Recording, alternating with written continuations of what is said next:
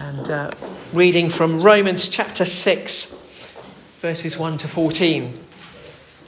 What shall we say then? Shall we go on sinning so that grace may increase? By no means. We died to sin. How can we live to it any longer? Or don't you know that all of us who were baptized into Christ Jesus were baptized into his death? We were therefore buried with him through baptism into death, in order that just as Christ was raised from the dead through the glory of the Father, we too may live a new life. If we've been united with him like this in his death, we will certainly also be united with him in his resurrection. For we know that our old self was crucified with him, so that the body of sin might be done away with, that we should no longer be slaves to sin. Because anyone who has died has been freed from sin. Now, if we died with Christ, we believe that we will also live with him. For we know that since Christ was raised from the dead, he cannot die again. Death no longer has mastery over him. The death he died, he died to sin once for all. But the life he lives, he lives to God. In the same way, count yourselves dead to sin, but alive to God in Christ Jesus. Therefore, do not let sin reign in your mortal body, so that you obey its evil desires. Do not offer the parts of your body to sin as instruments of wickedness, but rather offer yourselves to God as those who have been brought from death to life, and offer the parts of your body to Him as instruments of righteousness. For sin shall not be your master, because you are not under law, but under grace. Father, thank you for your words to us this morning, living and active. May our hearts and minds be open and attentive to hear your voice. For we ask it in Jesus' name. Amen. Amen. So, as I say, um, the last uh, few weeks we've been studying this letter to the Romans, a letter that the Apostle Paul wrote to uh, small communities of Christians meeting together in their city of Rome, meeting in secret um, a mixture of uh, Jews who'd come to faith in Jesus and Gentiles who'd come to faith in Jesus, a mixture of rich people who were free and slaves. It's a whole mixture of people. And uh, they've been studying this letter that Paul has written to them. And over the last few weeks, we've been looking at the problem that we face as human beings that uh, Paul sums up in chapter 3, verse 23. All have sinned and fall short of the glory of God. That's our that's our problem as human beings, that we've fallen short of the glory of God. And that's why our world is in the mess that it's in, because we no longer reflect the image of God in which we were created. But in his great love, God has sent a rescuer. That's what we're preparing to celebrate at Christmas. God knew we needed saving, and in his love, he came to save us. So, the last few weeks, we've faced up to the reality of the problem that we face that without a rescuer, we are in serious trouble and we are lost. The good news is we have a rescuer who not only comes to tell us good news, but who came to be the good news, who came to die on a cross, to die in our place. And last Sunday, we were thinking about the fact that our eternal life, our salvation, is made possible not because we work hard for it and earn it, but because Jesus on the cross did everything that was needed. On the cross, Jesus said, It is finished. There's no more that needs to be done, no more sacrifices that need to be paid. He has done enough. And simply by putting our faith and trust in the Lord Jesus, we can live for eternity. It's the most extraordinary. Oh, amen. Yes, yes. We're trying to. Um, we're trying to. We're trying to become more Pentecostal. And, um, I was talking to Julio this. Having lunch with Julio on on Thursday, and um, I said after his visit to the last late late breakfast, I'm trying to encourage us to have a few more amen and hallelujahs uh, when we when we get to a point where there's some really good news. So, by faith in Christ, we can live for eternity. Yes, thank you very much. We're getting, this is getting good. So um, that's what. But there's always some smart Alec, isn't there? There's always some smart Alec, and Paul recognizes that there's going to be some smart Alec who thinks, okay, so if Jesus died for my sins on the cross and there's nothing more that I need to do, why don't I just keep sinning? Because if Jesus did everything that's necessary on the cross, if I didn't, I can just keep on sinning. And that's actually a good thing because the more I sin, the more God's grace will expand. And that's what he's addressing at the beginning of chapter 6. He says, What shall we say then? Shall we go on sinning that grace may increase? I was thinking about this. Um, lots of people, for good and bad reasons, get themselves into debt on credit cards and the like. And particularly, sadly, at this time of year, people pay for their pay for their Christmas on the Never Never, and then in January the bills land, and suddenly there's this huge problem. Well, how am I going to how am I to get out of this debt? Well, imagine you you come across a uh, you know a wonderful billionaire benefactor who says to you, well, well, don't worry. At the end of the month, I'll pay the bill for you.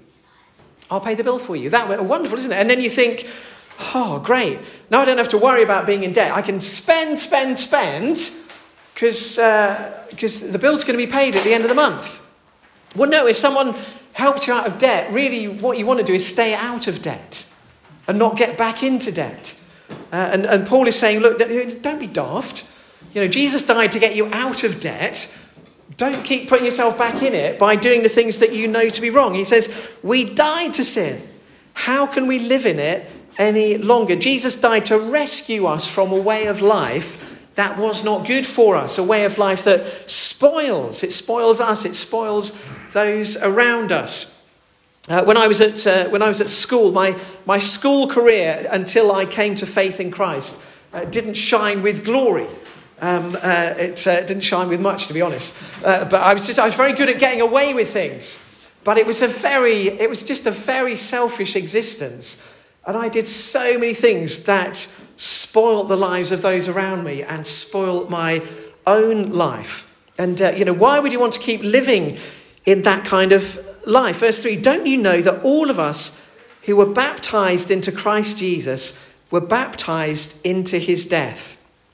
We were therefore buried with him through baptism into death, in order that just as Christ was raised from the dead through the glory of the Father, we too may live a new life. Jesus died in order that we might live a new life. I love it when we have baptisms here at the chapel because we get the big we get the big tank in and it's and it's and it's enormous and we do this full immersion baptism thing where the candidates are fully immersed under the water. And the symbolism is of dying to a life lived without God and rising to a new life to be lived with God. Sometimes people sort of make the mistake of thinking, well, well, faith in Jesus is just a ticket to heaven. It's just you get your golden ticket, and it's a ticket. No, it's, it's about a whole new way of living life. Jesus said in John 14, He said, I am the way, the truth, and the life. Three things I am the way, the truth, and the life. No one comes to the Father except through me. So Jesus says, He is the way. He is the only way. Jesus is the only name under heaven by which we may be saved. It's only through faith in Jesus that the way to eternal life is opened up. He is the way, He is the truth. Everything that Jesus is and said is true. Jesus is unchanging. He's the rock of truth on which we may build our lives. But he's also the life. The life that Jesus lived is the life that he wants to free us to live. So it's about living a whole new way of life. Paul, in his um, second letter to the church in Corinth, wrote something too many tags. He wrote, uh, I've memorized this when I first came to Christ, so I don't even know why I need the tag anyway. Uh, Therefore, if anyone is in Christ, they are a new creation. The old has gone, the new has come. When I came to faith in Christ on the 23rd of January 1982, and recognized that I had sinned and I needed forgiveness, and I recognized that Jesus had died for my sins on the cross and that he wanted me to live a whole new life. And I prayed a prayer saying, Jesus, I'm sorry for the things that I've got wrong, would you forgive me? Would you come into my life and help me to live a new kind of life? the reason that I knew something had changed was because from that moment on, I had control over whether or not I swore. And up until that point in my life, uh, I swore a lot. My language was awful, especially at boarding school when there were no adults around. The language was just blue. Everybody swore. And I was, you know, I swore the rest. And I was uncomfortable with that because I knew if my mum ever, ever caught me swearing, she would, she would have gone ballistic. I remember I did swear once about, um, I did use the B word on one occasion, and there was horror. It was like horror in the house that this word had come from my lips. I remember my, my sister was like, oh, he swore. I'm like, if only you knew. So, um, and I could, the words were out before I could think not to say them, and it kind of frustrated me. And then when I came to, to faith in Christ, I suddenly realized I am not using those words anymore. And it wasn't that the words weren't there, and it wasn't that I haven't used them since. But, as we'll learn in a few minutes, the difference that Jesus makes is now we're not slaves to sin. We can triumph over sin and control it. And I, I knew that something had changed. Jesus, in John's Gospel, John chapter 10, he says there is a, there is a liar, there is a thief. His name is the devil, Satan, who steals, kills, and destroys. And that's why our world is in the mess that it's in. And so often our lives are in the mess that they're in because Satan steals, kills, and destroys from us. And Jesus says, I've come to give you life and life to the full. And sometimes I say, who doesn't want that? Who doesn't want life in all its fullness? You know, we, we look at our lives now. I look at my life now and I'm very contented with my life and I love so many things about my life, but I do look at my life and think, oh, I'd love, I'd love more. Well, that's what Jesus offers. He offers us more of life, not of death. You think, well, who doesn't want that? I want more of life. And that's what Jesus comes to bring. And he says, uh, verse 5, Paul says, if we've been united with him like this in his death, we will certainly be united with him in his resurrection. For we know that our old self was crucified with him so that the body of sin might be done away with, that we should no longer be slaves to sin.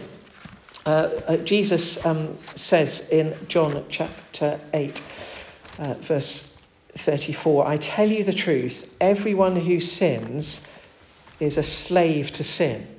Now, if you're a slave, you don't have any choice over what you do. If you're, a, if you're a slave, you are told what you have to do, and you do it. And Jesus says, if you're a slave to sin, and spoiler alert, we are all sinners, all have sinned and fall short of the glory of God. So before we know Christ, we are all slaves to sin. That means we don't have control over how we live our lives.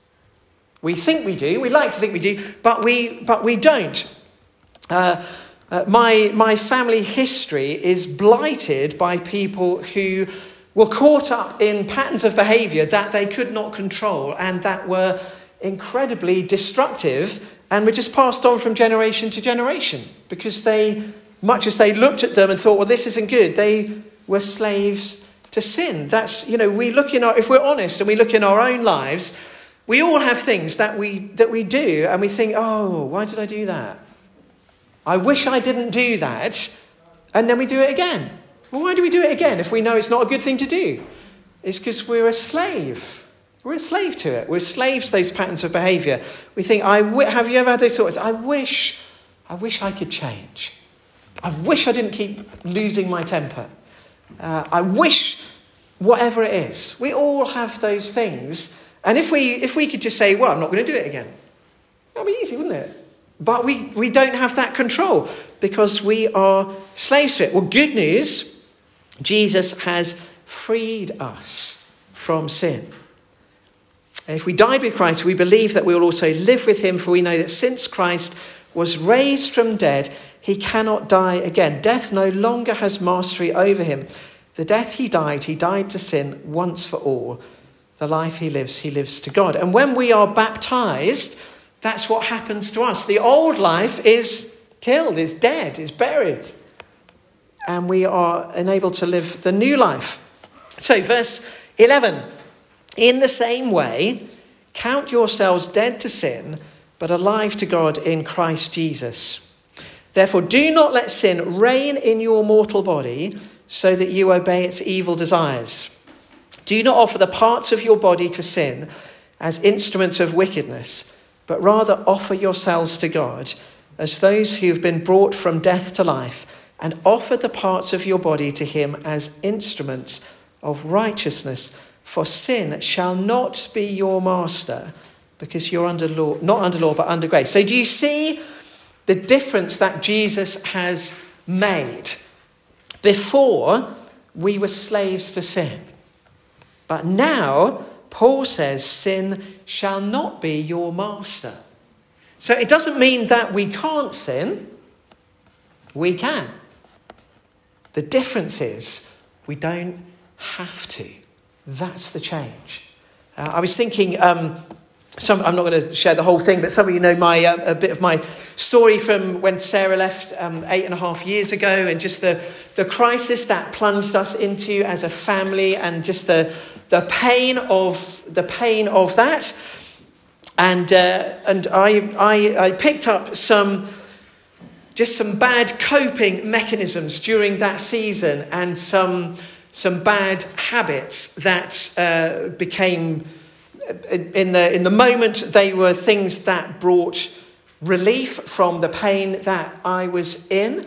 But like all of these things, they only have a temporary effect. And the problem with things like that is they, uh, the longer they go on, the, the more you have to do in order to get the same effect because you start to become immune to them. They, they were bad habits and they became repetitive and then they started to become uh, a bit addictive. And I could see the path where they were, they were going. And when you're in that kind of pain, as I was, they seem very attractive because they bring immediate relief to the incredible pain that you're in.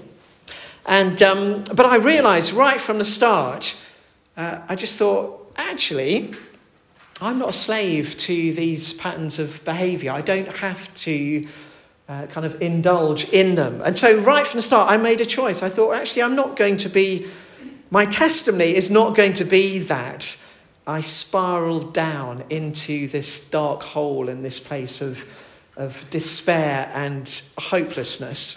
Because I knew I knew that Jesus was the rock on which I needed to stand, and I knew that Jesus was the only one who would get me through. And so, uh, during that, probably for a, probably for a couple of years um, after Sarah left, I was on this journey of fixing my eyes on Jesus and fixing my eyes on the difference that Jesus had made and fixing my eyes on, on the cross. So, when I fell flat on my face, which I did uh, very regularly. And when I was just filled with guilt and shame and self loathing, I didn't fix my eyes on that because I thought, no, that life is dead. That life was buried. Uh, that's just a shadow. I'm going to fix my eyes, eyes on the one who is alive. I'm going to fix my eyes on the new life that Jesus has given me. And the, the only reason I kind of got through that season, the only reason I'm still here, standing here this morning, is because of Jesus and because of the difference that he made and because of the new life that I found in him. And because I'm not a slave to sin. Sin is not my master. Jesus is my master. And, oh, yes, should we have an hallelujah? Thank you, yes, an amen and hallelujah. So, this is, this is the good news. Last time we were thinking about how you know, through Christ, we are united with God. Remember that those lovely words from, from John, where Jesus says uh, after the resurrection, "You will rem- you will understand that that I am in the Father, and I am in you, and you are in me." There's just it's an extraordinary thing where Jesus says, "Because of what I'm going to do for you on the cross, you will be in union with God." Now that means our lives can be very different. Just uh, think about this: Is there someone that you are struggling to love? Is there someone who really annoys you and really winds you up and you're struggling to love and you're trying really hard? Just think, oh man, I know I should love you, but I'm really wrestling with it. Well, think, can God love that person? Can God love that person? Yes. Well, if in Christ I am united with God, I can love that person. He makes a whole different way of. Is there someone you're struggling to forgive? Someone who's wronged you or hurt you, and every time you think of them, you're like, Rrr. probably. We think, can God forgive that person? Yeah, God can forgive anyone. He's forgiven me, He's forgiven you, He can forgive all of us. Okay, well, if God can forgive them, if I'm through Christ united with God, well, I can forgive them. It's possible. Are you filled with, you know, fear and anxiety? As so many of us are all the time. Does God worry about anything? Is God anxious for anything? No.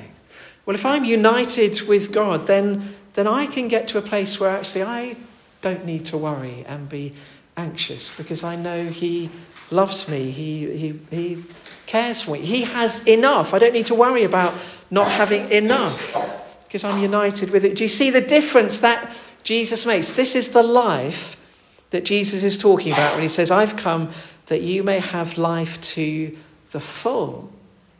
And how do we share in that life? Well, through faith. It just it seems too easy. It seems too simple. That to have this life, all we have to do is recognize that we've sinned recognize that Jesus died on the cross to pay the price for our sin, and then invite him into our lives. It's too easy. It can't be. It must be harder than that, surely. Well, it isn't. It's that simple, which is why it's. I think that deserves an amen and a hallelujah, to be honest. Just, just saying. It's, it is the best, best news. It's the best news. And, um, and we're a family that have you know, have discovered and are discovering what that, what that looks like. So it's, it's life and it's hope and it's what we need. It's what we need. It's what I need. It's what you need. And um, it is, it's just glorious. It's absolutely glorious. And Jesus on the cross said, I've done it. It's finished. So as we, in the season of Advent, as we, as we celebrate God coming to us because he loved us, and as we look forward to his return when creation will be renewed and everything will be put back as it was originally intended to be, let's, let's celebrate and let's rejoice and let this life shine out of us. So let's, um, let's pray for a moment and then we're going to close with a final, a final hymn. Father, thank you so much for, for Jesus and the amazing difference that he makes. It is so simple, it seems too easy. It offends us because we want to feel like we've des- we deserve grace. We want to feel like we've earned eternal life. And it's quite humiliating for us to realize that we can't. That all we can do is come to you, Jesus, and say, Sorry, we messed up. Please forgive us and fill us with your life that we might live for you. Die to a life of selfishness and live to a divine life of selflessness. And Father, I pray, even in these moments, if any of us here this morning just want to do that in these moments and say, Jesus, I know I've sinned. Jesus, would you please forgive me? I know you died on the cross in order to save me. And Jesus, would you fill me with your Holy Spirit and help me to live for you from now on? Amen. Thank you. Let's stand and close with a final hymn together. Amazing grace. How sweet the sound.